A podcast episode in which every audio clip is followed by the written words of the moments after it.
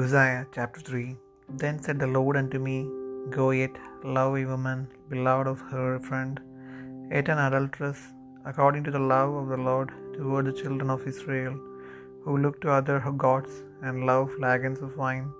So I bought her to me for fifteen pieces of silver, and for an omer of barley, and an half omer of barley.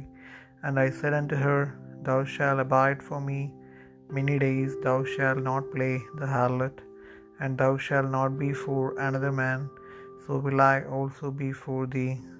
For the children of Israel shall abide many days without a king, and without a prince, and without a sacrifice, and without an image, and without an ephod, and without teraphim. Afterward shall the children of Israel return, and seek the Lord their God, and David their king, and shall fear the Lord and his goodness in the later in the latter days.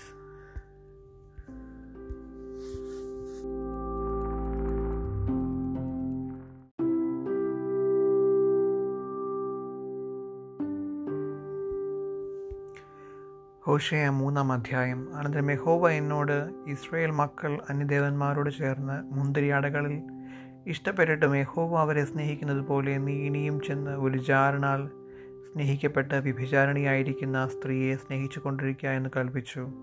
അങ്ങനെ ഞാൻ അവളെ പതിനഞ്ച് വെള്ളിക്കാശിനും ഒന്നര Homer യവത്തിനും മേടിച്ച് അവളോട് നീ ബഹുകാലം അടങ്ങിപ്പാർക്കണം പരസംഗം ചെയ്യുകയോ മറ്റൊരു പുരുഷന് പരിഗ്രഹമായിരിക്കുകയോ അരുത് ഞാനും അങ്ങനെ തന്നെ ചെയ്യുമെന്ന് പറഞ്ഞു. ഈ വിധത്തിൽ ഇസ്രയേൽ മക്കൾ ബഹുകാലം രാജാവില്ലാതെയും പ്രഭുവില്ലാതെയും യാഗമില്ലാതെയും പ്രതിഷ്ഠയില്ലാതെയും ഏഫോദില്ലാതെയും ഗൃഹബിംബമില്ലാതെയും ഇരിക്കും. പിന്നത്തേതിൽ ഇസ്രയേൽ മക്കൾ തിരിഞ്ഞ് തങ്ങളുടെ ദൈവമായ ഹോവയെയും തങ്ങളുടെ രാജാവായ ദാവീദിനെയും അന്വേഷിക്കും.